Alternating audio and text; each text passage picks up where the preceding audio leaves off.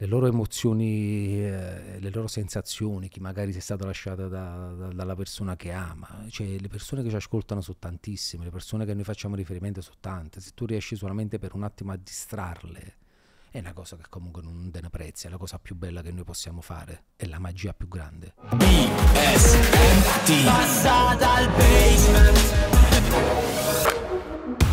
Basement Bella raga, nuovo appuntamento, nuovo passa dal basement, ci siamo, bentornati, io sono Gianluca Gazzoli, se ancora non l'avete fatto vi va, iscrivetevi a questo canale se ci state guardando su YouTube, se ci state ascoltando su Spotify o su qualsiasi altra piattaforma, oh grandi, continuate a farlo, anche quest'anno continuate a farlo, non molliamo sempre avanti, anche perché grazie a voi che ci seguite che stanno accadendo cose sempre più belle e al basement possiamo ospitare e invitare amici sempre più speciali. Ed è per questo sta succedendo dal basement, è passato Alessandro Sia Dani.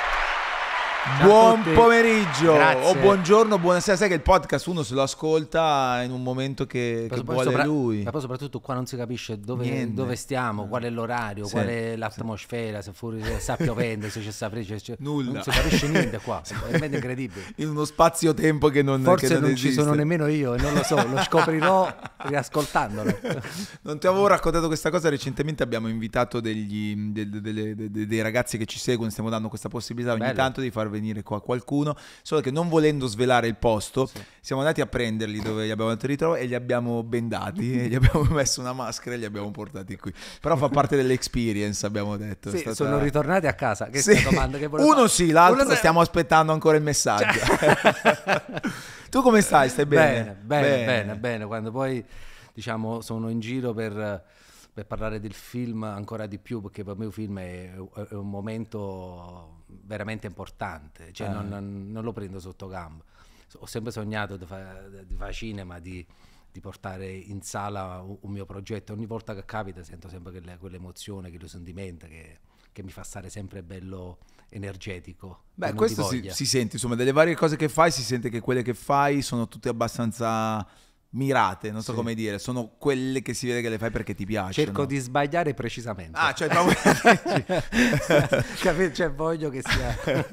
no, anzi, in realtà l'altra cosa che mi ha, mi ha colpito molto è che oltre al, al, al, film che in questo periodo è uscito e che molti stanno guardando, ci sono anche e, e, dopo ci arriviamo meglio i vent'anni di carriera. Sì, cioè, incredibile. 20, io ho guardato vent'anni e ho detto, cacchio, ma veramente, a parte che tu sembri sempre giovanissimo, io non so sta cosa. Sì, però vent'anni non sono pochi. No, eh, devo dirti che eh, sono vent'anni dallo spettacolo. Il mm. spettacolo mm. si chiamava Fiesta e te racconto che veniva da un momento veramente particolare. E di carriera su quasi 30. Ah, vedi. Considera che tenga quasi 49 anni, ho iniziato diciamo, nei miei, diciamo, proprio in giovane. Che però appunto tu sei sempre identificato come il giovane della, del, del, delle, delle, cose che fai, insomma, in qualche modo. Quindi questa roba ti tiene fresco. E, e, e praticamente, diciamo, eh, i vent'anni di fiesta era un momento importante perché avevo cercavo assolutamente di far capire il mio linguaggio. Il linguaggio era cambiato soprattutto a Napoli, c'è stato un percorso veramente incredibile. Forse non l'ho mai raccontato, questa è l'occasione mm. giusta era cambiato proprio il, il lessico napoletano. Cioè noi venivamo da una generazione in cui si parlava tipo che ti posso dire, negli anni precedenti, proprio con un suono che era diverso e, e, poi il suono della voce è cambiato poi negli anni, in base anche al carattere e a quello che stava succedendo intorno cioè, anni, a quindi 20 anni, stiamo parlando del 2003. Tu, no, tu, tu considera che, che, praticamente noi venivamo da, dal napoletano che più o meno, una parte sempre dei, dei napoletani che, che, venivano identificati con questo tipo di voce, che era, vabbè, mm. ma che su così, ah, facciamo pace che era accomodante. C'era un grande attore che si chiamava Ugo D'Alessio che lavorava con Edoardo De Filippo che, che, portava avanti proprio questo senso della napoletanità. Poi il napoletano, dopo questo effetto accomodante, negli anni è cambiato e ha cambiato anche il suono della voce ed è diventato, che ti posso dire, un poco più...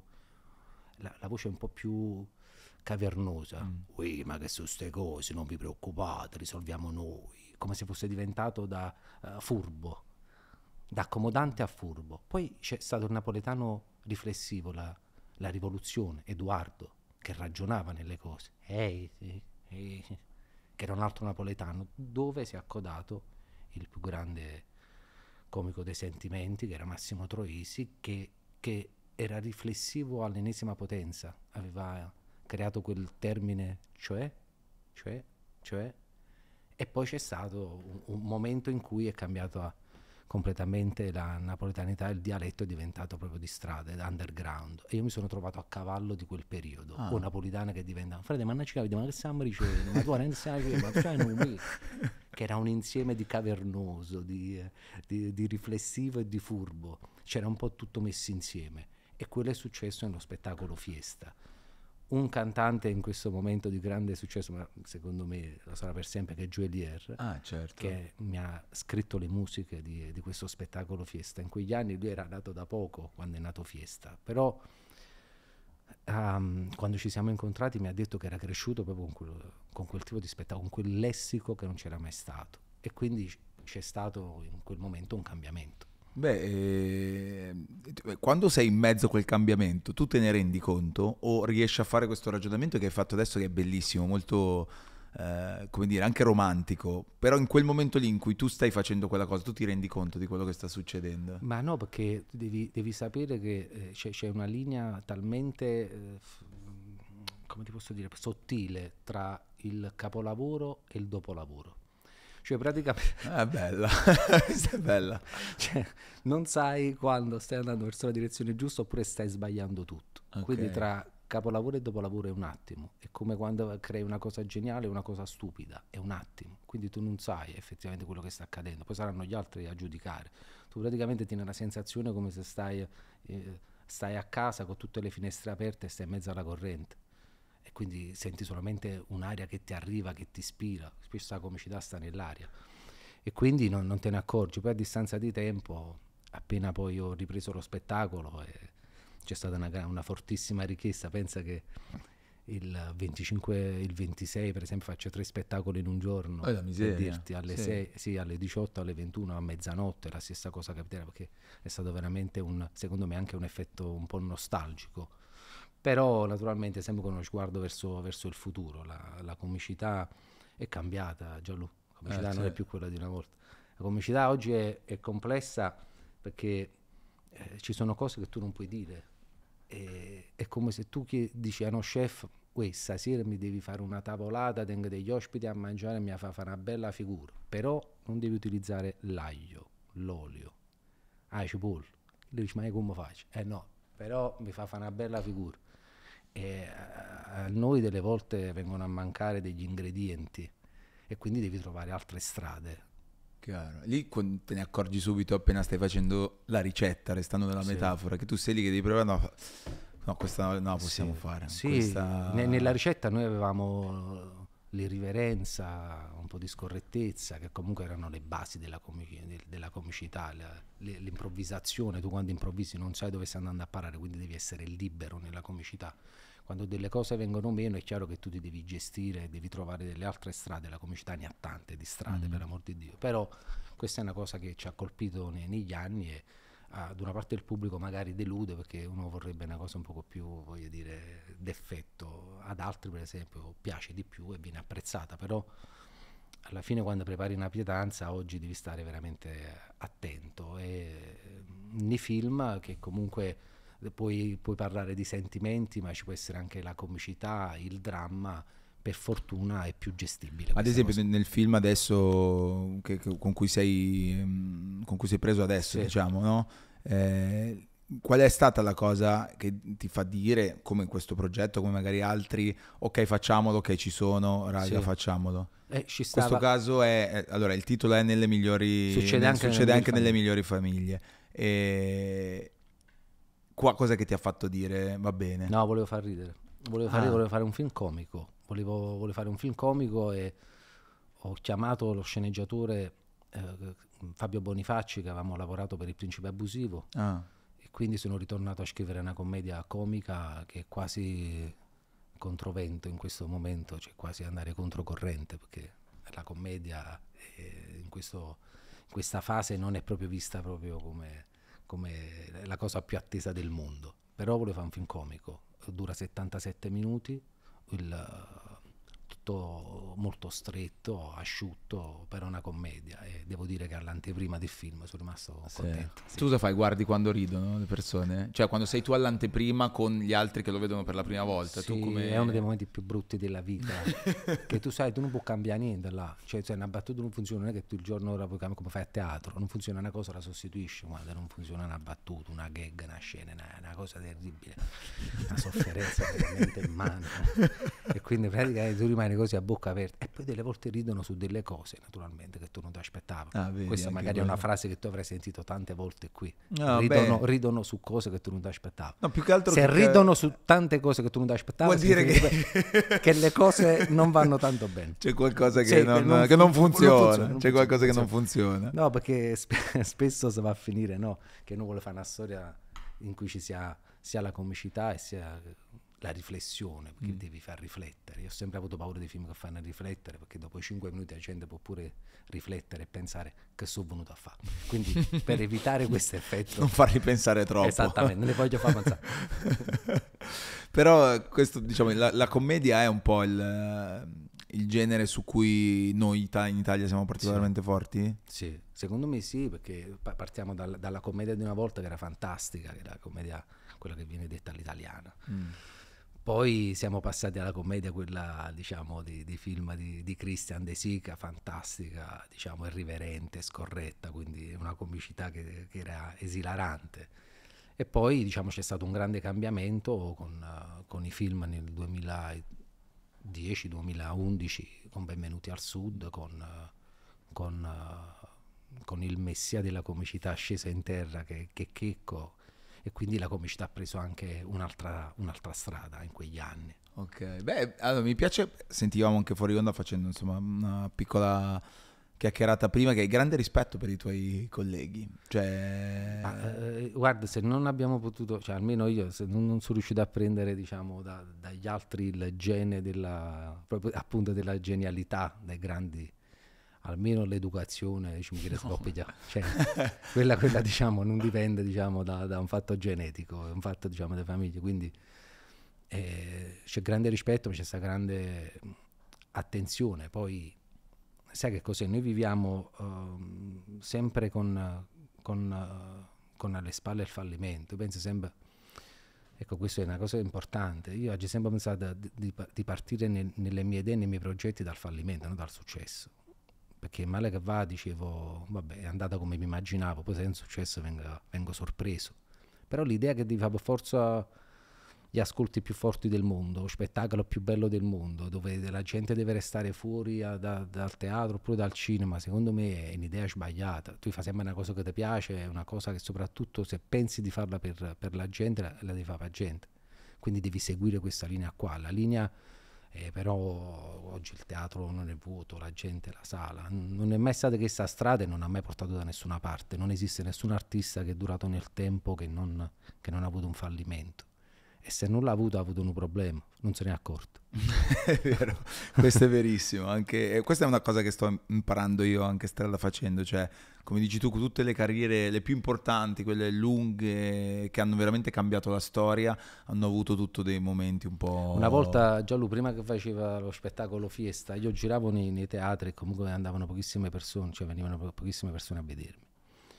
Allora, una volta un signore venne accanto a me e disse, alla fine di uno spettacolo che feci nella provincia di Napoli, disse, però che peccato, perché sembri un, sembri un ragazzo di talento, però la gente non ti viene a vedere, forse devi pensare eh, di fare qualche altra cosa nella vita, mi disse lui. Inizia.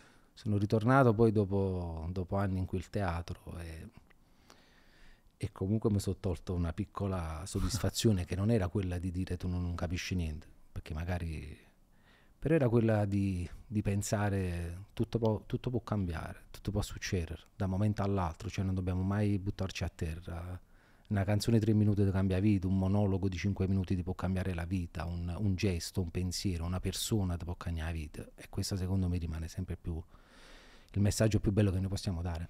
È vero, e ci sono delle storie che poi questa cosa la, la- la raccontano più, più di altre. In quel periodo lì, quando facevi spettacoli in giro, eccetera, cosa, cosa facevi? Nel periodo pre-fiesta? Tutto. Qualsiasi No, tutto, cosa. tutto, tutto, Quanti anni tutto, avevi in quel tutto, tu periodo? co- considera che Io ero iscritto a mi ero diplomato odontotecnico e in quegli anni diciamo ho fatto veramente tutti i tipi di lavoro possibile immaginare. Poi mio padre operaio, mia mamma, mia mamma casalinga, mm, avevamo un senso, voglio dire, del, del lavoro veramente importante.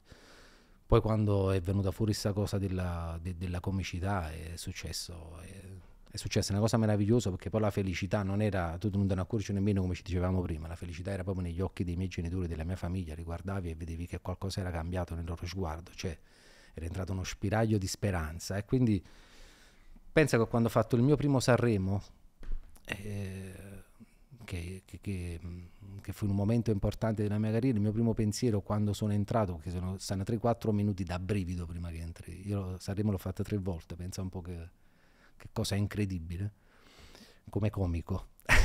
non in gara, non era in gara, non vi siete persi dei pezzi, non era in gara. Però sai che è peggio secondo me andare a fare il comico a Sanremo che piuttosto che andare a fare la gara, a livello di difficoltà. Eh. No vabbè è difficile tutto, comunque i tre minuti prima di, di entrare, l'unica cosa che avevo pensato è stata... È stato proprio mio padre ah. prima di entrare in scena. Ho detto, chissà chissà mio padre in questo momento che, che, pensa, cioè che pensa che, che, io sto per entrare e quindi mi sono caricato su quella cosa là quindi eh, la forza è vero che la devi trovare dentro te però ci sono, delle, cioè, ci sono alcune cose che daranno un'energia in, in alcuni momenti che è veramente fantastica e penso che tutta l'energia che metto nelle cose viene proprio da quello dal, dalla difficoltà che ho avuto in famiglia dalla difficoltà che comunque non eh, ci mancavano tante cose quindi guardarmi indietro mi dà la forza di, di dare tanto anche in proiezione futura sempre. E questo è molto bello perché insomma alla fine son, tutte le cose succedono per un motivo in qualche modo, no? ti danno poi certo. un boost anche per fare delle cose delle cose successive e in quel periodo quindi quanti anni avevi quando eh, prima di Fiesta? Eh, stavo, cui... stavo, stavo, verso i, alla fine 22-23 anni era un'età veramente particolare e tu volevi fare questo? no cioè, io, già... io, io, penso di sì poi mi ero iscritto a, a scienze politiche all'università perché tenevo un problema in famiglia che era mia sorella che si era laureata. Ah, certo. Un disastro questo fatto. È successa una cosa che comunque ci aveva messo in serissima difficoltà tutta la nostra generazione. Noi ci guazzavamo nell'ignoranza, no? nell'alfabetismo, non sapevamo nulla. A un certo punto accade questa cosa, Mamma ci siamo mia. dovuti mettere in riga. Lei non l'ha detto mia sorella per tantissimi anni, l'ha tenuta, l'ha tenuta nascosta come cosa, poi l'abbiamo saputo tramite amicizia. Mamma qualcuno. mia, che colpo. Stato, fu un colpo terribile. sì lo disse proprio nel periodo di Natale, vedevo no, una cosa che tutti quasi aspettavano. Eh. E quando disse sta cosa ci sono rimasto male, mi sono dovuto iscrivere pure io all'università, ho dovuto fare scienze politiche. E rimane vera la, la cosa che poi tenevo tutti 18 i miei voti erano sì. veramente terribili, presi 23, non l'accettai perché ah, mi inguagliava media. Troppo alto. Troppo, troppo, troppo, troppo quindi non l'accettai. Questo, questo, è quello che accade e poi sono stato preso dalla, dalla, comicità. E lì ti sei buttato su tutto il re. Ma arriva un punto in cui ci devi credere tantissimo, cioè e, e dire ok, questa adesso diventa la mia, la mia, priorità o non te ne accorgi neanche a un certo punto, sei un po' ossessionato da questa cosa. Secondo me bisogna anche delle volte guardarsi intorno. È vero che esiste l'ispirazione, no? Mm-hmm. Ma noi comici si l'ispirazione è stata fondamentale. Magari molti dei comici sono partiti proprio vedendo altri e quindi ti danno la forza. Poi, di, poi diventerai te stesso, però all'inizio magari vedi una cosa che dici, sai quanti ragazzi per il programma che tu fai ah. eh, comunque vengono ispirati, che gli puoi dare una forza, dire un giorno vorrei fare pure quella cosa là, è una cosa fantastica. È la cosa più bella, credo. Esatto, e quindi eh, delle volte quando non tieni propria forza puoi guardarti anche intorno, questo secondo me va detto lo spreco più grande è quello là di avere un talento e di non farlo esprimere. Questo resterà sempre la più grande delusione e sofferenza della vita. Guarda, ti capisco bene, cioè questa è la, è la, cosa in cui credo di più in assoluto perché è la mia più paura. Cioè ogni, ogni, ragionamento spesso che faccio è cavolo, se io sento che quella cosa la posso fare, devo trovare il modo di farla, se no la vivrei con un rammarico incredibile. Sì, te lo dico io dopo tantissimi anni, fratello mio, è la cosa più brutta che poi che ci può stare. Eh, cioè provaci sempre, provaci provaci. Quello... E poi le cose succedono. No? Nel, nel, tuo caso poi, eh, quando, quando, facevi i primi, i primi, spettacoli, cos'erano? Erano... I primi spettacoli ero, ero praticamente eh, sicuro che, che comunque riuscivo secondo me a portare a casa la serata, nel senso ce la farò. Poi un giorno, mentre facevo uno spettacolo, si presentò alla porta un produttore, si chiamava Mauro Berardi, un produttore cinematografico. Mauro Berardi aveva prodotto tutti i film di Massimo Troisi, aveva prodotto Ricomincio da tre, scusate il ritardo, Non ci resta che piangere. Dopo la morte di Massimo Troisi lui si era completamente fermato, non voleva fare più niente. E venne, venne a vedere il mio spettacolo stiamo parlando pro, proprio di, di, quegli anni là, stiamo parlando proprio di fiesta. Venne a vedere lo spettacolo e entrò nel camerino, mi abbracciò forte, disse, devo dirti la verità, io non ho capito niente, mi disse, perché parlavo proprio un dialetto, uno slang velocissimo, lui diceva, mi, mi ricordi i comici americani, uh, e disse però mi piacesse se, se, se tu riuscissi a fare una sceneggiatura, a scrivere un film, voglio ripartire con te. Faccio un film, lui mi disse appena tieni un copione chiamami, un giro di 24 ore, già stava a citofono, no, ancora non si era ritirata a casa, già si c'era citofono, ui, ma dai, che ci fai qua? Sì, tutta la notte, insieme a uno sceneggiatore che era Francesco Albanese, che abbiamo fatto gli spettacoli insieme, anche questo fiesta, ci mettemmo, scrivemmo questo scrivemmo questo film, andammo da lui e ce l'ha prodotto, un film che costava pochissimo, 230 mila euro, una cosa, e incassò tipo un milione e due solamente in campagna, fu un successo incredibile. E Maro Berardi, dopo questo successo, mi, mi fece il regalo più bello della mia vita. Eh, conobbi Pino Daniele. Pino Daniele si era visto il film e, e mi disse, lo incontrai la prima volta a Civitavecchia, non posso mai dimenticare, stavo facendo un concerto. Disse Alessa, ho visto il film, mi è piaciuto assai ti voglio fare musica e non mi piglia soldi. Questo Pino che mi fai musica mi fa piacere che non ti prendi soldi, era quasi sottolineato. non credo. e, e sono stato con Pino Daniele praticamente per 3-4 mesi. Mi scrisse la colonna sonora di un film che si chiamava La seconda volta non si scorda mai, e infatti non me la scordate più. Mi scrisse una canzone ad hoc che scrivemmo, si chiamava Omun Va, e con Pino Daniele stati, è stato uno dei periodi più belli della mia vita perché non solo con Pino, in, que, in quel periodo anche con la sceneggiatrice storica di Troisi, Anna Pavignano, si era creata un'atmosfera veramente meravigliosa, sono stati gli anni più importanti della mia vita e con Pino cioè, conoscere un mito e, stare lì, eh, ascoltarlo, diventare amici. Una sera, mi chiamò disse Alessa voglio scendere a Napoli, voglio mangiare una pizza ci organizzammo la sera, stavamo in una pizzeria a luna di notte lì a parlare, a chiacchierare, nacque un'amicizia incredibile che ancora oggi ho con tutta la famiglia. E poi Pino Daniele, diciamo, quando mi lasciava il messaggio in segreteria, io lo ascoltavo due volte, chiedevo il bis pure del messaggio in segreteria, una cosa che per me era un mito assoluto. Quindi questa atmosfera a me mi ha cambiato completamente la vita. Ma cavolo, ti sei ritrovato con i tuoi miti improvvisamente? Mi sono ritrovato con i miei miti e mi sono mi sono, mi sono serviti anche umanamente a far capire che comunque dentro di noi ci stanno degli aspetti che nessuno mai fa venire fuori e che invece loro riescono in una maniera strepitosa, può essere una corda di chitarra, può essere una voce, una parola, una frase. E quindi que- quella cosa mi ha colpito negli anni e siamo, siamo, rimasti grandi amici. Pino non aveva tanti amici per una serie di, di motivi anche, voglio dire, di, che viveva a Roma, che, anche di un carattere che aveva lui molto una personalità molto forte, però essere diventato amico suo è stata una delle cose più belle della, della mia vita. Beh, ci credo, anche perché insomma, adesso c'è una cosa che secondo me è difficile da spiegare, provo a chiedere se tu riesci a spiegarla, però per uno che fa il tuo mestiere o che vuole fare quello che volevi fare tu all'epoca e che fai adesso, cosa vuol dire nascere e crescere a Napoli? Cioè, hai a che fare con una continua botta di ispirazione, hai anche a che fare con un continuo confronto, perché anche nel tuo caso quando poi hai iniziato e tuttora c'è sempre questa cosa dei confronti. È avere la consapevolezza, perché tu uh, quando si parla di Troisi, di Totò, di, di, questi grandi comici, l'importante è la consapevolezza che uno non, non è assolutamente, no, non è fatto proprio di quella pasta.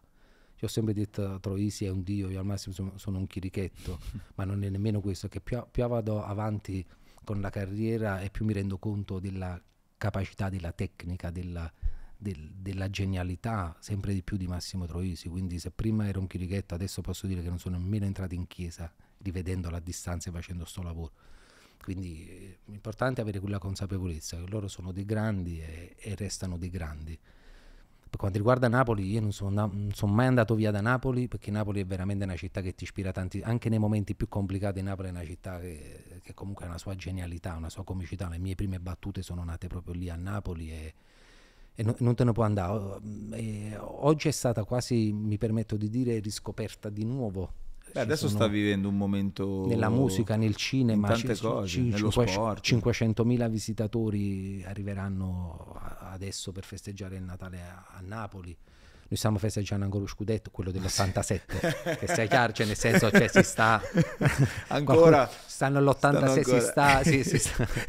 Si è creato un casino. Sì, sì, adesso c'è sì, sì, bravi, collegando bravi, cioè, ci sta l'immagine di, di, di Careca, eh, diciamo con l'immagine di Osimen, cioè, esatto. quindi stiamo ancora festeggiando però è, è, una città che tu non, non, puoi abbandonare. Molti avevano lasciato la città, da, da Pino Daniele, da Massimo Troisi, a, a, tanti altri avevano lasciato la città, forse perché, voleva, forse perché, volevano vederla un po' da fuori e viverla così. Io non sono mai riuscito perché è una, è una città che mi, ha, che mi, ha, dato tanto. Una, tutti i miei spettacoli, tutte le mie commedie nascono proprio da, quindi tu continui a, vivere sì, vivo ancora Napoli a Napoli sempre. Sì, adesso è veramente fantastica. Poi Napoli adesso è piena di bed and breakfast, cioè non esiste più maggior parte delle case su, beh, tu entri devi dare documenti. Cioè se vai a trovare un'amica sì sì sì magari entri. Subito sì, registrati.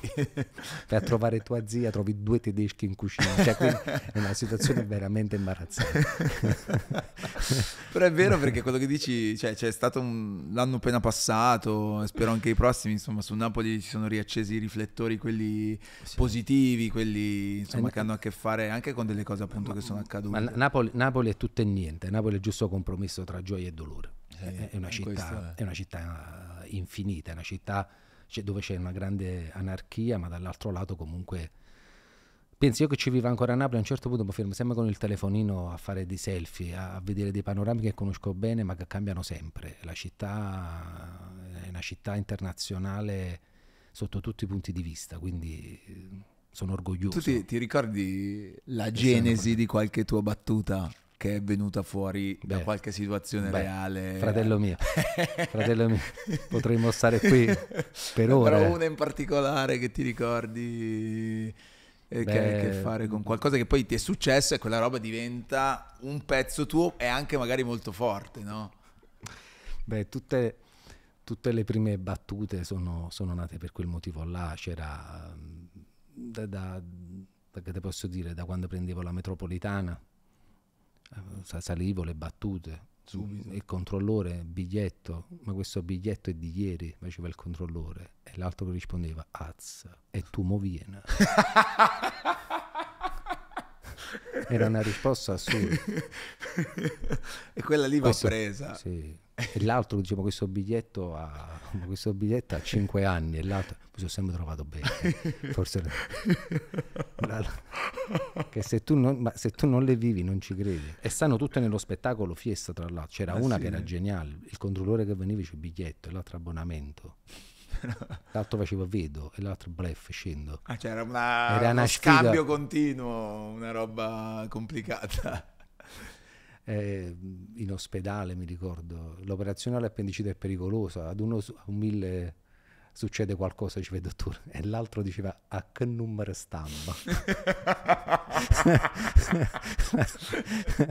Perché poi alla fine è lì l'ispirazione del comico, cioè nella vita, nelle cose che ti succedono, che ti succedono davvero. Quella del telefono era, è, tutta ver- tu, è tutto vero questa roba qua, non solo è, poi sono diventate di uso comune l'altro che stava a telefono e si avvicinava un vigile dice ma lei non può parlare a telefono? E l'altro no io sto solo sentendo. Guarda io non sto proprio parlando. Una cosa fantastica. Ma guarda Nap- Napoli su questo poi in particolare credo che sia incredibile cioè, adesso, è tutto, adesso situazioni... è tutto cam- però adesso è tutto cambiato perché che ti devo dire erano dei piccoli luoghi comuni e della retorica che si, si creava ai tempi di chi pigliava metropolitana che non facevo biglietti mm-hmm. tutta sta roba qua eh esatto questa cosa qui è completamente tutto è un, è un, tipo di comicità ormai sotto molti punti di vista ecco retro che non mm-hmm. esiste più oggi ti ho detto Napoli è una città internazionale ecco la comicità la prendi su questo su bed and breakfast su una, su una Napoli che è completamente cambiata sotto tutti i punti di vista su, sui turisti su perché eh, sul cibo. Eh, quindi voglio dire, le ispirazioni adesso vengono su, su tante altre cose. Questa, questa, era ancora una comicità che era legata un po' agli anni passati. Certo il dopoguerra, la difficoltà, l'economia, la furbizia. Che, che però, mh, diciamo, il, soprattutto il contrasto tra quello che succede a Napoli e quello che succede da altre parti ha funzionato sempre. Sì. Prima hai citato Benvenuti al Sud, non so se tu avevi visto, ma a questo tavolo un po' di tempo fa è venuto a trovarmi Claudio Bisio ed è stata una roba epica, fantastica.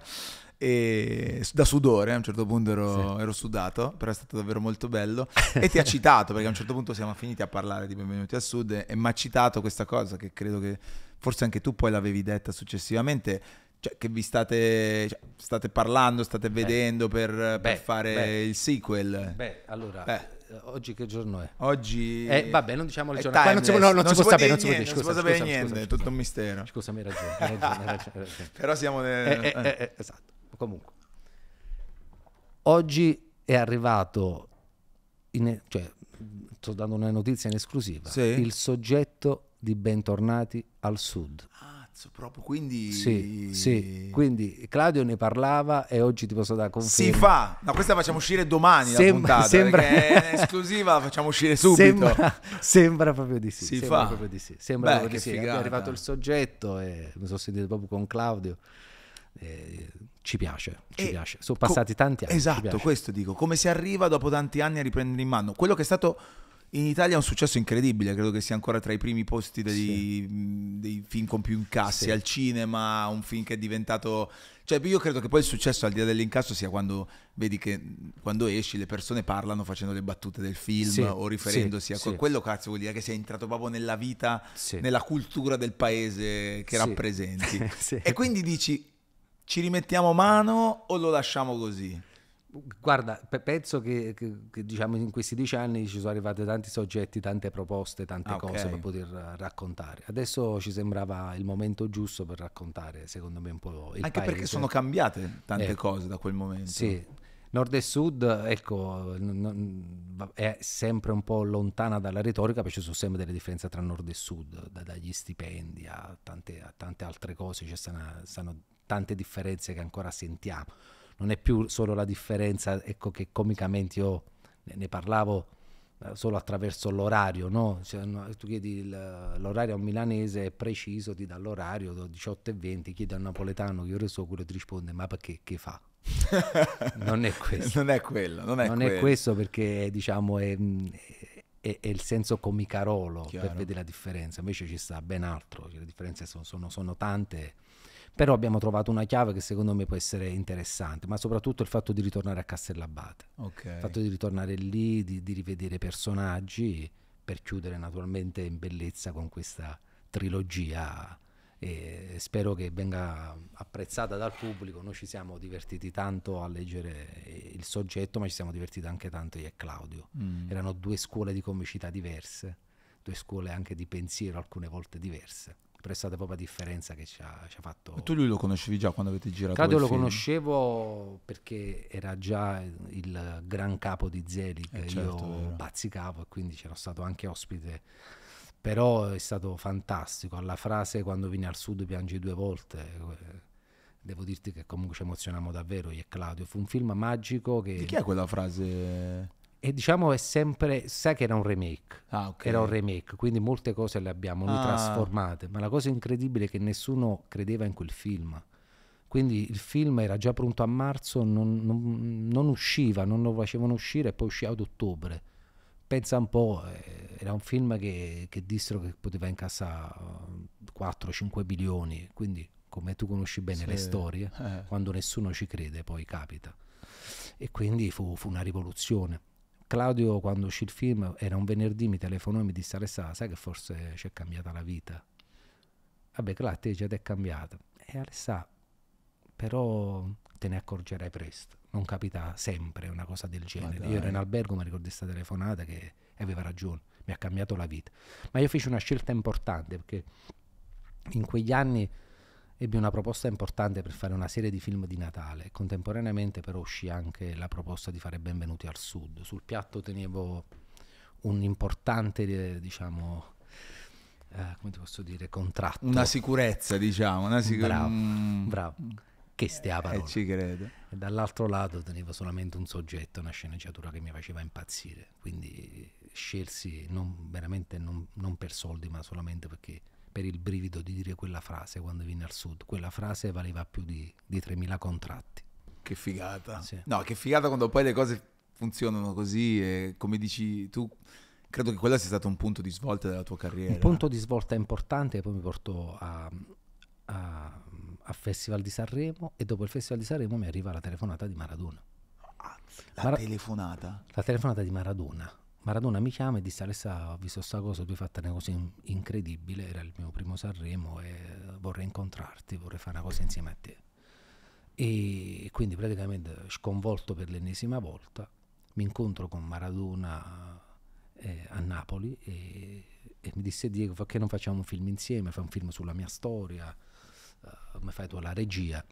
Maradona diciamo aveva degli orari che secondo me non erano facilmente Compatibili. agli orari del set. si poteva fare un documentario, ma chiamarlo magari il pipistrello, Sì, perché sì. di notte diciamo, erano degli orari che io diciamo, non, non riuscivo diciamo, a gestire. E, pensai di fare uno spettacolo. In Ok. quegli anni an- eh, fece uno spettacolo meraviglioso Mike Tyson, se non mi sbaglio con la regia di Spike Lee, dove Mike Tyson raccontava la sua vita. Così mi venne in mente dissi Diego, forse mi è venuta un'idea. Andiamo al Teatro San Carlo di Napoli, con tante polemiche, perché nessuno, cioè, c'era sempre chi storceva il naso, Maradona, al Teatro San Carlo, il tempio del teatro Maradona, perché... e facciamo uno spettacolo che parla di te. E quindi sono stato con Diego, abbiamo fatto questo spettacolo, l'abbiamo messo su e, e mi ricordo ecco, di Maradona i cinque minuti prima di entrare in scena. Come ti ho raccontato io al Festival di Sanremo, pensavo a mio padre. Entrai nel camerino di Diego e dissi a Diego, ho paura. Ma perché tiene paura? Di? Non voglio deludere il pubblico. E se magari si aspettano qualcosa che non riesco a fare, mi abbracciò forte. Diego Maradona. Madonna. Lo accompagnai da dietro le quinte, arrivammo sul palco, mi strinse la mano, salì sul palco e poi tutto quello che ci, ci dicemmo diciamo, nelle prove lui lo mise in pratica. Quindi è stata una cosa per me incredibile. Sei stato l'uomo più invidiato del, del pianeta a passare questo tempo prezioso. Sì, sai, eh, Diego, Diego eh, diciamo, avrà fatto i suoi errori, però Maradona noi ci ha insegnato a vincere, noi napoletani, era una cosa che noi non sapevamo, nel nostro DNA è entrata la vittoria grazie a Maradona. Io tenevo un, un senso ed ho ancora un senso proprio di, cioè, nei, nei suoi confronti, proprio di, di ringraziarlo sempre, ovunque ha fatto delle cose incredibili, Napoli è cambiata cioè la, la dimostrazione è che un uomo se è, è nel posto giusto, nel momento giusto, un uomo può cambiare la, la direzione di un percorso, di una vita. Ecco, delle volte uno pensa se, se trovassimo eh, il- un politico alla Maradona, il politico giusto, la persona giusta, veramente può Che cambiare le avesse cose. insomma quel carisma e anche quella capacità. Sì, quella genialità, quella genialità, non dico diciamo nel senso di Maradona nei suoi modi, Chiaro, nei suoi chiaro. comportamenti, però sto dicendo delle volte un, un- un carisma ti dà la forza veramente di cambiare. Chiaro. Maradona ha fatto questa per noi napoletani. E lì sul, sul- sul palco lui com'era? No, fantastico, di- si di show? divertiva, scherzava, Maradona è uno che cazzeggia, è uno che era un animale da palcoscenico, Mm, mi, mi fece ridere appena entrò, eh, che, che- che disse una battuta, disse noi abbiamo fatto un biglietto più alto perché sapevo che anche Pelé magari voleva fare sta cosa e, e io mi devo, e io devo e il mio biglietto deve costare più di quello di Pelé. Disse Mamma così a così. che a già essere sempre prima. Quindi aveva Questa senso sua proprio dicevo- così. sì così. Entrò là e disse questa cosa qua. Quindi a me faceva molto ridere. Per il resto è stato è stato veramente molto affettuoso. E, mm, Ma comunque questa cosa che hai fatto è, cioè, è pazzesca, oggettivamente. Non so, io sarà che sono un grande amante dello sport in generale, Sì. pensare che tu hai fatto uno spettacolo con, con Michael Jordan, non so come dire, Maradona, Michael Jordan, Valentino Rossi, quella categoria lì, Sì, no? ma poi tutto l'affetto, mi ricordo Roberto Baggio, Totti, tutti i grandi calciatori che all'inizio dello spettacolo facevano un saluto, un omaggio a Diego, cioè, comunque è stata una cosa veramente storica, gigan- storica, gigantesca. storica, pazzesco. E, e quello è arrivato appunto quindi dopo Sanremo, dopo... Dopo Sanremo è arrivata questa, questa cosa qui e poi diciamo ho continuato con i miei spettacoli, ho continuato Cioè tu la parte, la parte di, di spettacoli dal vivo non l'hai mai, mai lasciata, mai lasciata. mai lasciata, mai, mai. E, spettacoli, mi ricordo anche uno spettacolo che si chiamava Il principe abusivo a teatro, andammo Mm. con Christian a fare questo spettacolo, gi- girammo tutti i teatri, poi sono arrivati tanti film, dal, eh, ecco, Il principe abusivo, eh, Si accettano miracoli, cioè dei momenti veramente straordinari, fino adesso che per esempio mi sto divertendo con un'altra sfida che era il musical di Mare Fuori, Sì, ho che visto. ho portato a teatro, è stata una- un'altra sfida bella grossa, vedere questi ragazzi che alcuni ragazzi della Lì serie com'è nata ad esempio e perché l'idea del a- avevo musical? fatto, avevo fatto un, un- un film, eh, avevo scritto un soggetto di un film per eh, tre giovani registi, di cui ehm, all'interno del film c'era una storia che parlava proprio di questi ragazzi di- che a Nisida, nel carcere minorile, si innamoravano. E, e quando poi c'è stato questo grande successo di, di Mare Fuori, mi era venuta proprio l'idea di cosa sarebbe bello raccontare questa sorta di Romeo e Giulietta, no? di, Mhm. questi, di questi ragazzi che fanno parte di, un- di due faide diverse, però vedere anche la storia d'amore. Quindi mi è venuta questa idea, l'abbiamo messa su, ho, ho chiamato dei ragazzi, abbiamo, fatto, abbiamo visto 35.000 persone tra mail, tra incontri, è stata una cosa incredibile e poi abbiamo debuttato e vedere questi ragazzi, tutti, la maggior parte veramente giovanissimi, cantare, ballare, recitare, sentire convenzione del pubblico, è una cosa veramente emozionante per me. Quindi sono passato, come ti posso dire, a vivere delle sensazioni in prima persona, ma anche adesso a godere di quelle sugli altri. Che Anche perché lì qua tu sei il regista, sei, Sì, sei sì. l'uomo che mette in piedi tutta, Esatto, tutto. esatto, esatto. Quindi anche i ragazzi, boh, dovrai anche un po' fargli da motivatore. Tanto, eh. tanto perché comunque il teatro è disciplina, è una cosa importante, però sa- sapere che possono anche contare non solo su una, su una carriera cinematografica televisiva, ma anche sul teatro che è il te- Infatti questo che cosa rappresenta per te? Nel senso che poi uno, se pensa a te, pensa appunto ai film, pensa Sì. alla televisione, pensa... e magari lo sa perché ti viene a vedere, però il grande lavoro che c'è fuori dalla telecamera, cioè gli spettacoli a teatro, che cosa ti, ti- ti tiene ancora lì a voler fare anche tutta quella parte? Io che sono figlio di, di operaio e conosco bene diciamo, il senso del, del lavoro, non posso dire che il nostro è il lavoro, ma è una passione a tempo indeterminato.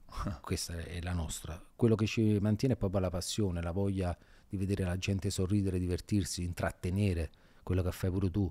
Ci sa quante persone che magari ci ascoltano, che hanno le, le proprie paure, le loro fobie, eh, le loro emozioni, eh, le loro sensazioni, chi magari si è stato lasciato da- da- dalla persona che ama. Cioè, le persone che ci ascoltano sono tantissime, le persone che noi facciamo riferimento sono tante. Se tu riesci solamente per un attimo a distrarle, è una cosa che comunque non te ne prezzi, è la cosa più bella che noi possiamo fare, è la magia più grande. Quindi Questo ti tiene, Sì, ti dà la benzina, solo no? questo, solo Anche perché questo. non è facile, credo, incastrare tutto. Anche un film, adesso l'ultimo film che è fuori, quanto ci avete messo a è un girare? annetto, un annetto perché Azza. dalla preparazione al girarlo, al montarlo ci vuole un anno, eh. Chiaro, quindi chiaro. è una creatura. E come dicevi all'inizio, quando, quando esce tu provi sempre quel brividino che non È sai... forte, è forte, è forte, è forte. Mo visto l'anteprima, sono, cioè, sono anche un po' più rilassato anche per fare le interviste. Perché Eh, spesso sì. dici il film com'è e Eh. tu devi essere convincente. Eh, sì, devi- Poi se un film non è tanto forte, che fai? Che dici? Il film com'è? Te lo chiedo È io. buono. È buono. No, ma se no non veniva tu te. No, no, no, no, non veniva perché per non ci conosciamo.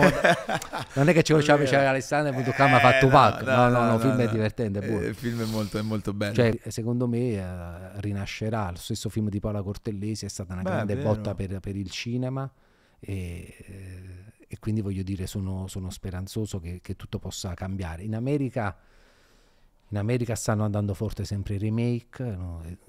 Le commedie sentimentali come una volta non si vedono più, c'erano dei film meravigliosi, Quattro matrimoni e un funerale, Riti presento Sally, tutto un genere che adesso purtroppo non ci sta più Ok. nemmeno in Italia e non fanno nemmeno più in America. Adesso è tutto Avengers e tutto questo mondo qui. Quindi anche il cinema italiano dov- dovrà ritornare a fare delle storie che, che secondo me devono sempre di più raccontare la- l'Italia. un Quindi, quindi mi auguro che eh, Bentornati al Sud abbia questo senso, come è stato un po' il film della Cortellesi e come tanti film che, che funzionano. Un film bellissimo che ho visto La stranezza di Figaro e Picone. Comunque Ah. sono, sono molto ottimista. Chi sono i tuoi colleghi con cui sei proprio amico? Beh, sulla- c'è una generazione che quella là, ecco, da, da Ficarre e Picone a, ti posso dire, ma anche, la, anche Angelo Pintus mi diverte tantissimo, è un comico che, che mi fa molto, molto divertire. Eh, è, è, la generazione che sono, che sono più vicino per quegli anni, Zalone è la generazione nostra, diciamo, sì. quindi ma, ma, mi diverte, ma in verità mi, mi, mi divertono tanti. Anche penso... la, alcuni personaggi cioè, che magari citi, come anche nel tuo caso, eccetera, sono talmente forti che solo che tu li citi a me viene da, da sorridere perché mi viene in mente tutto. Cioè, la comicità ha questa forza qua a volte sì, incredibile. Sì, sì, sì, sì, no, ma devo dire, bisogna sempre ringraziare i comici, tutti, da, uh, da, dal, dal, anche dal, da, dall'intelligenza delle battute da Maccio Capatonda, ma lo stesso Frank Matano, ma sono tanti comici che secondo me sono, sono veramente forti, anche Angelo Duro, cioè la comicità è piena. E con la stand-up comedy di oggi che, che rapporto, cioè come la, come la vedi? Le sono, sono, sono, sono, l'ultimo baluardo secondo me che, che, va salvaguardato proprio della comicità, sono quelli che vanno sull'irriverenza, sulla, sulla durezza, sulla sul, sul raccontare delle, delle, verità, quindi io sono, sono assolutamente un, un, loro fan sfegatato, sono, è come un po' la musica, il trap. Sì. E quindi è meravigliosa questa cosa qui. Con la trap, che poi appunto a volte, ad esempio la stand-up comedy sembra che in alcuni casi possa dire più cose perché sembra sempre di più che parla a una... Non, nicchia non è la parola giusta, però a un gruppo di persone che tu sai che dici quella cosa loro, sai che non viene fraintesa, ma ci si ride sopra.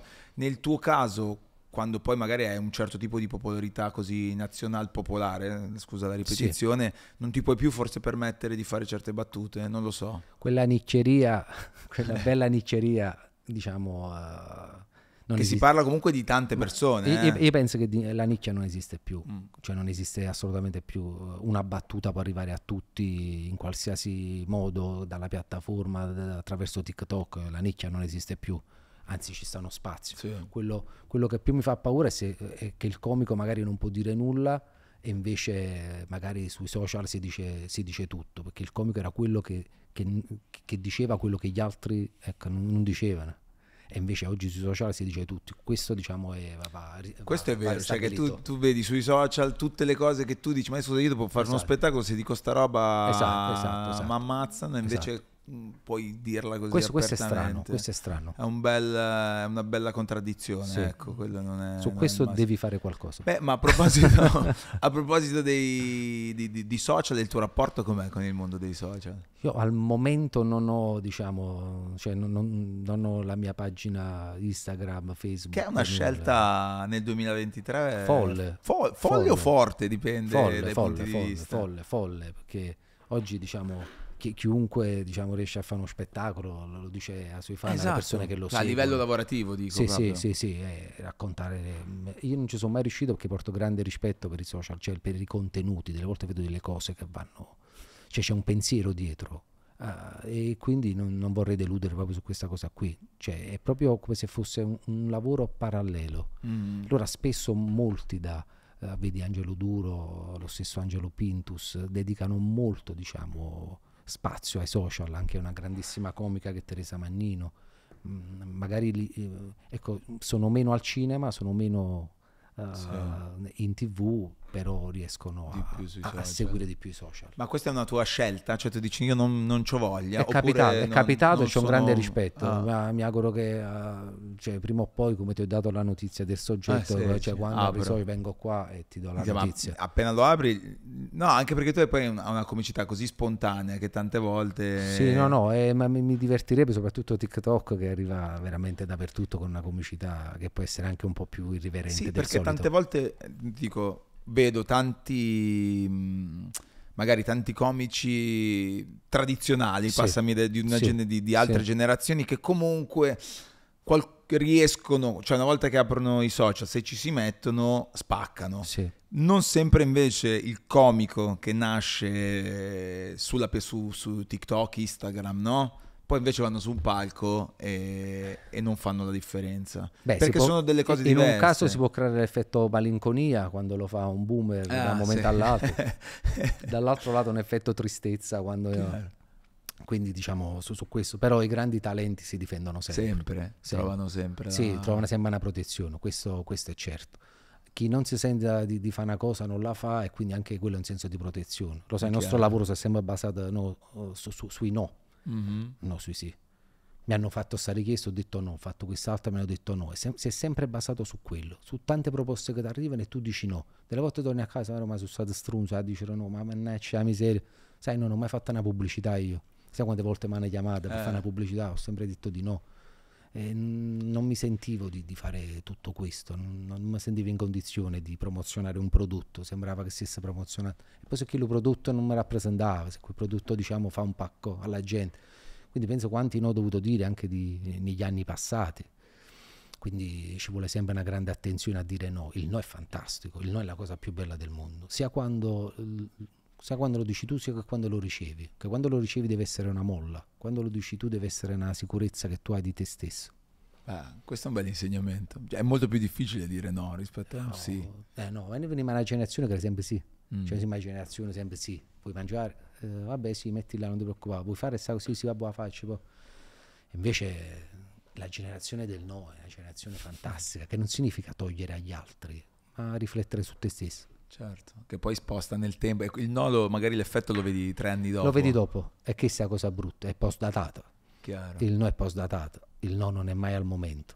Lo Cioè tu non sai quello che succederà fra tre anni e magari quel no può, può diventare una cosa che ti fa male, ma questo diventa anche nei rapporti sentimentali, nelle cose, un no, un tirarsi indietro, una pausa di riflessione, ha tutto un peso fortissimo. Però quando a notte stai là che alzi gli occhi e diciamo che non riesci a dormire, dici la faccio o non la faccio, è giusto o non è giusto, ma devo trovare una strada perché questa non è buona.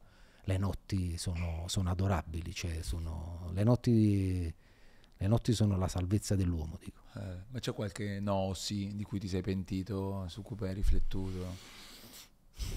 A parte venire qua. no, ho Oltre detto subito sì. questo. Ho detto Ah, beh, subito sì. meno male. Ho detto subito sì perché sono io che...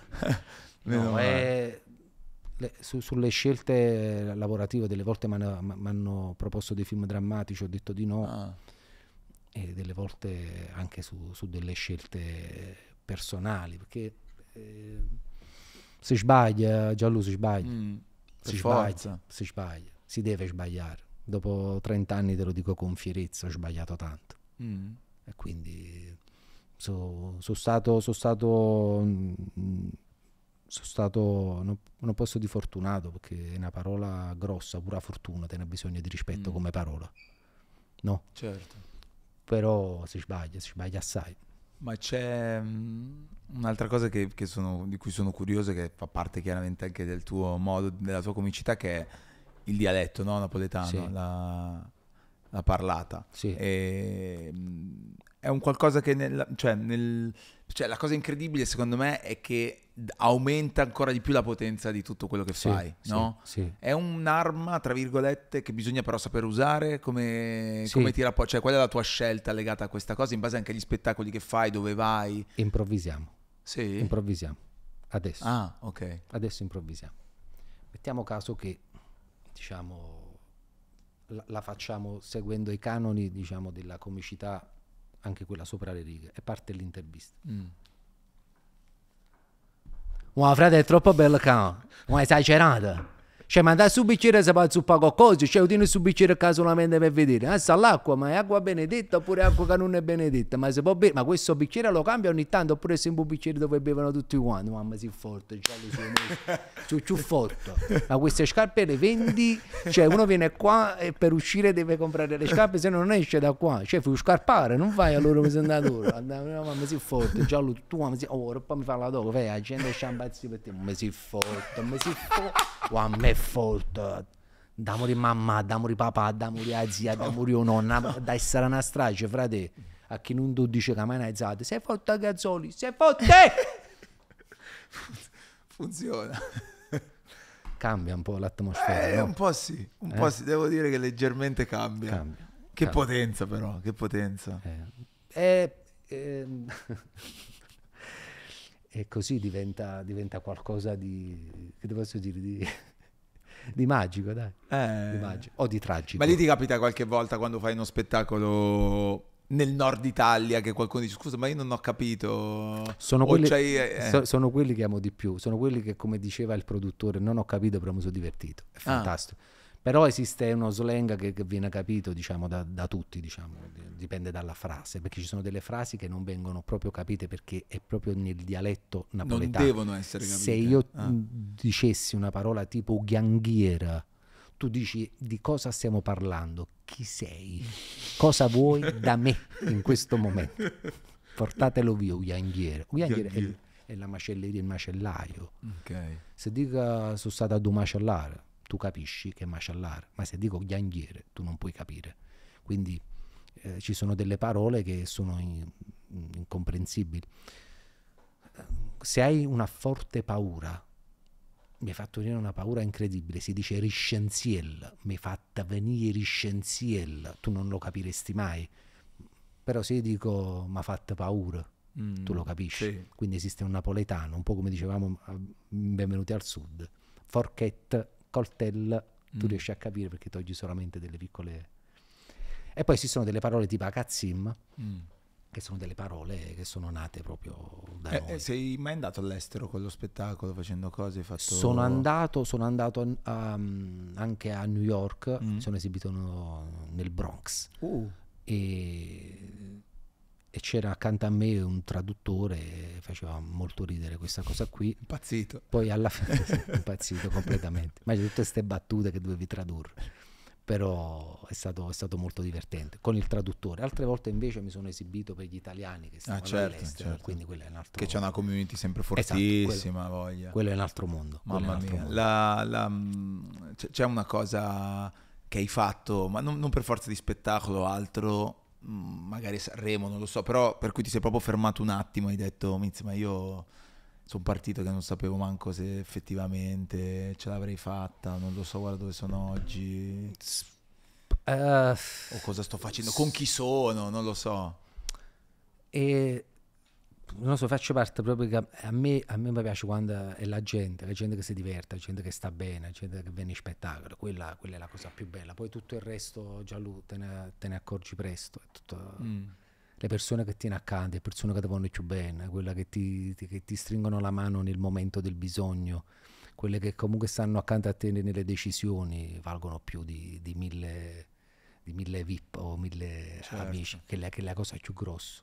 E vedi che è sempre un cerchio di 4-5 persone, è sempre quel cerchio comunque magari anche dell'amico storico, quello d'infanzia, che dice ma che bella cosa che stai facendo, ti seguo, sono contento per te, è una cosa...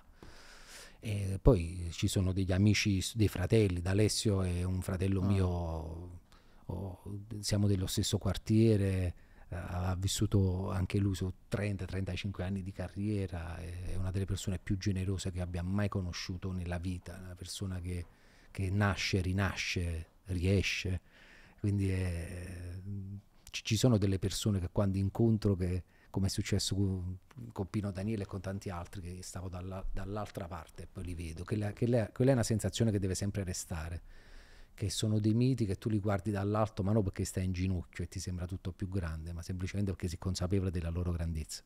Col film, col film nuovo, no? Ok, adesso ormai sei, sei Alessandro Siani, eh, con cast, eh, con... Ci sono grande Cristiana Capotondi, eh, bravissima. Con, cui avevi bravissima. già fatto... La peggior settimana della mia vita con Fabio Lone De Luigi. Molto ridere, Ma quello forte. molto molto molto ridere. Eh, ma Fabio Lone De Luigi, io ho avuto la fortuna veramente di lavorare con, Fabio Lone, che è veramente fantastico. Fa molto sai, ridere. mamma mia. Ma lo, ma lo stesso Bisi, Abbatantuono, Cristian De Siche, cioè fantastici. Cioè, Ma come eri- ha stato accolto all'inizio? Da questi cast, da questi insomma, pezzi di storia di comicità italiana? Beh, beh, quando ho fatto la regia è chiaro che quando devi, mm, come ti posso dire, devi dare indicazioni Eh, a De Sica eh. oppure a Diego Abbatantuono, un po' ti viene... Però sono, sono stati affettuosi. Eh beh, però lo puoi fare solo se sei non solo accettato in quel ruolo, ma anche rispettato. Sì, però voglio dire, ci sta sempre una- un grande compromesso, un grande affetto, una grande consapevolezza, una stima reciproca. Quindi ho fatto più film con, con Christian, ho fatto più film Chiaro. anche con, con De Luigi. eh.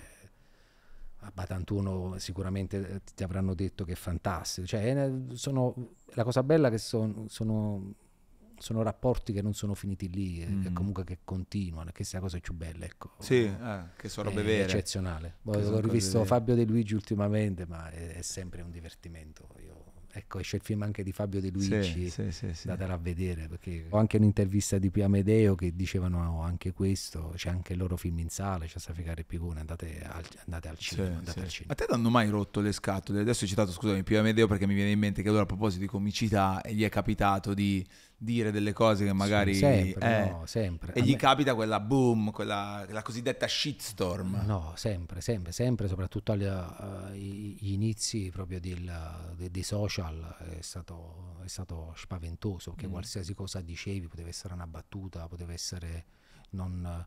Però poi ho capito una cosa importante, questo è interessante, cioè se, se una battuta non piace ci devi riflettere, non è che devi fare una battaglia. Se non è piaciuto, noi facciamo le cose per il pubblico, se non è piaciuta significa che è sbagliato, che è stata una gaffa, oppure se è stato scorretto, oppure hai detto una cosa sbagliata. Quindi significa che secondo me è interessante ascoltare il parere del pubblico. Come capita spesso che comunque eh, le tue battute le ripetono, può anche capitare che, che la battuta diciamo, è stata fuori luogo. Mm. Quindi ben venga secondo me da parte del pubblico questo, cioè fare questa battaglia, dire no, io devo continuare su questa linea. Oggi è, cambiato, è cambiata un po' l'epoca, se, se- se ti danno un suggerimento lo voglio vedere come C'è più confronto, tu Sì, dici. Secondo me sì. Però dipende poi anche da chi arriva. Ok, se parliamo della, totale, della totalità delle persone è un conto. Poi bisogna anche vedere da chi arriva. Eh, pff, non, ci, non ci faccio mai caso su quello che succede intorno, Gianluca, Ok. perché noi dobbiamo sempre pensare, cioè dobbiamo sempre non perdere il tempo a parlare degli altri, Mm. perché quello è il tempo che perdi a te stesso, il tempo è, è fondamentale. Gianluca. Verissimo, verissimo. E non ce n'è mai abbastanza. Mai. La- la- un'ultima cosa che mi aveva incuriosito, il tuo, la tua avventura striscia. Cioè come... Ah, fantastico, Come Antonio. ti, ti trovi in quella Bellissimo. realtà La, la prima, la prima puntata che faccio per Striscia la Notizia tenevo un monologo, diciamo, forte e, e praticamente c'era il rischio che non lo mettessero in onda. Era Ah, ok. un bel monologo irriverente a proposito di, di correttezza, di argomenti e tutta sta roba qua. Quindi un esordio, diciamo, abbastanza interessante, al che Antonio Ricci, diciamo, viene interpellato su questa cosa, su- sul monologo, su questa cosa qui. E Antonio Ricci disse, noi siamo una tv cioè, libera, Alessandro, se, se ha pensato a sta cosa, va bene, ce la deve dire, la deve dire.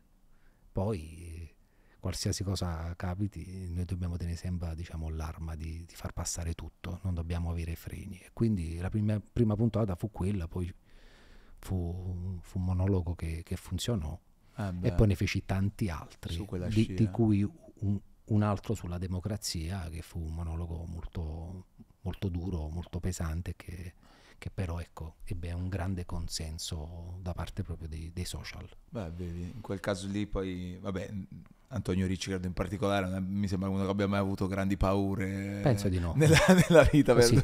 Ha intuito, Io- ha intuito, ha intuito. Non mi sembra. Io Alessandro ti ringrazio un casino. Ok, Tra ciao. l'altro ho scoperto adesso che l'ho letto su, cioè l'ho letto in questi giorni, ma che, che, che Siani non è il tuo vero, che non è il tuo vero Sì. cognome. Io sta cosa mi aveva spiazzato perché non, non lo sapevo. Era Gazzoli. rimasto- Poi pensavo... No, anche perché adesso era seria in realtà la cosa, perché ho visto che c'è un motivo, Sì. insomma, un motivo serio in realtà Sì, per cui a settembre dell'85, diciamo, nel settembre dell'85 abbiamo perso un grande giornalista, Giancarlo Siani, questa cosa mi colpì, avevo 10 anni e quando poi pensai, diciamo, di cambiare il cognome, il pensiero fu, fu quello. perché c'è stato un certo punto in cui tu hai detto voglio un nome d'arte. Sì, perché fu, fu fu anche molto divertente, diciamo, l'occasione perché c'era un manifesto in cui c'erano tanti nomi di, di uno spettacolo, c'era Mm. Giancarlo Esposito, Francesco Esposito, Alessandra Esposito, Salvatore Esposito, praticamente erano stati di famiglia, dissi a quel punto, prima o poi. Quindi dici forse è meglio, è meglio cambiare. Sì, però non, non- avevo il coraggio, invece poi ebbi diciamo, il coraggio di, di farlo per, per quella cosa che mi era rimasta impressa. Beh, cavolo. Beh, cacchio, eh, assume tutto un altro significato, insomma. Beh, Gazzoli, devo dirti Avrebbe avuto, Eh, però eh. sarei stato troppo in anticipo, sarei stato in- mi avresti bruciato il mio. O frate. no, io ti ringrazio davvero per questa chiacchierata super, mi ha fatto un casino, un piacere, soprattutto ho imparato delle cose, per me è sempre molto molto importante, quindi grazie di averci vediamo, io voglio venire a uno tuo spettacolo dal vivo. Poi, ti aspetta. Eh, mo ci organizziamo, Yeah. ma con grande, con grande Lo piacere. diciamo sempre e non lo facciamo Eh, mai. e poi ci becchiamo per una pizza e quelle cose. Oh, non perdiamoci di vista, teniamoci in contatto. Alessandro Siani è passato dal basement. È il pubblico, è il pubblico. Grazie!